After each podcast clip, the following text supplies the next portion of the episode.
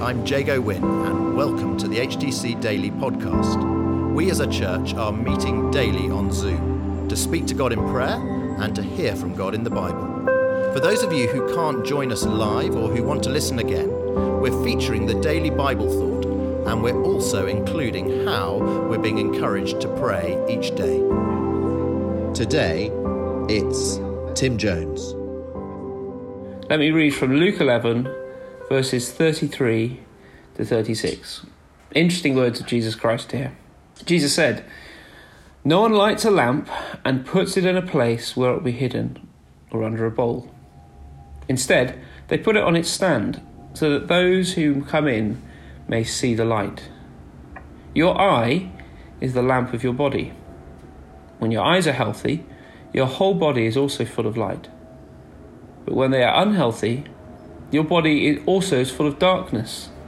See to it then that the light within you is not darkness.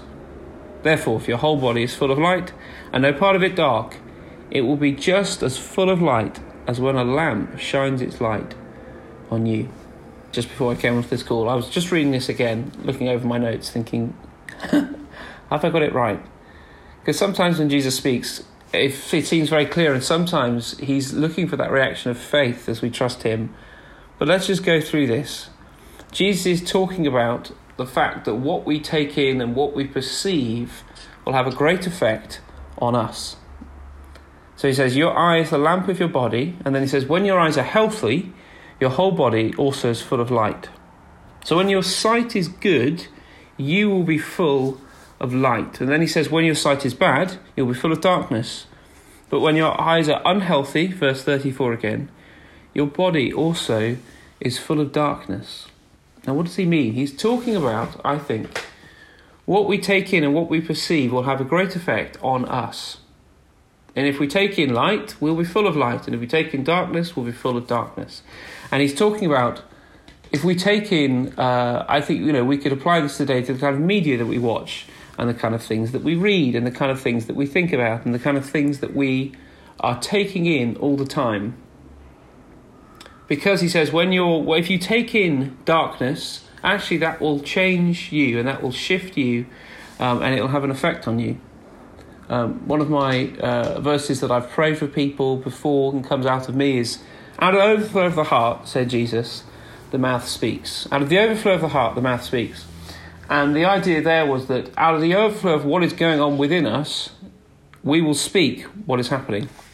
And that's because what we take in and what comes out, what comes into us, will shape us, and then that will shape how we are with other people.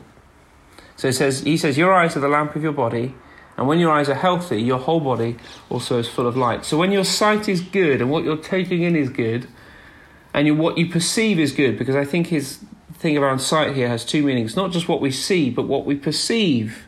He says, and when that's good, when your perception is good, your whole body also is full of light. And then he says, verse 35 See to it then that the light within you is not darkness. See to it then that the light within you is not darkness. As in, do your bit for me to make sure that what you take in and then the way you perceive it is good and not evil. See to it then that the light within you is not darkness.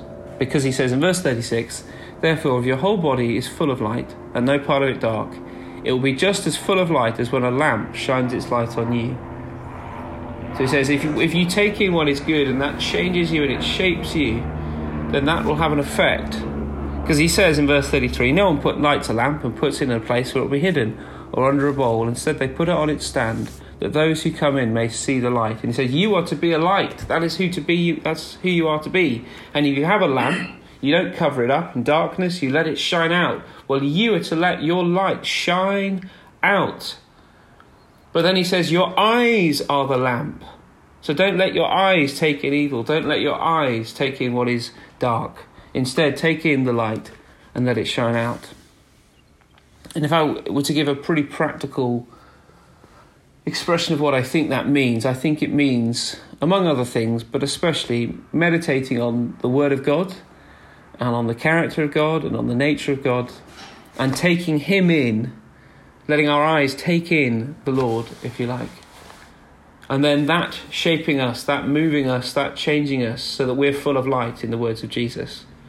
Because what goes into us is going to come out of us, and we want to be those who reflect and display and shine the Lord's glory. So maybe this week, um, maybe today, just spend a bit of time, as we've already done together, meditating on the Word of God. You might just want to take something from the Gospels and just think about the character and nature of Jesus. You might want to take a bit of, you know, doctrine from Romans or something and just meditate on the glory of the gospel. You could take something from the Psalms as we've done and just think about those words of praise that are there, whatever it is. Just take some time to take in the Lord. To take in the Lord because Jesus says that will shape us and that will change us. And we're to be full of light to a world that needs the light of God. Well, this morning on HD Daily, we prayed into the passage and we pray that we be the kind of people that um, shine our light into the world, just as Jesus commanded us to do. And we pray specifically for the leadership contest in the Conservative Party at the moment, just praying that generally, whatever the party uh, that leads this country, um, that God would guide the leaders and that Jesus would shine in our nation.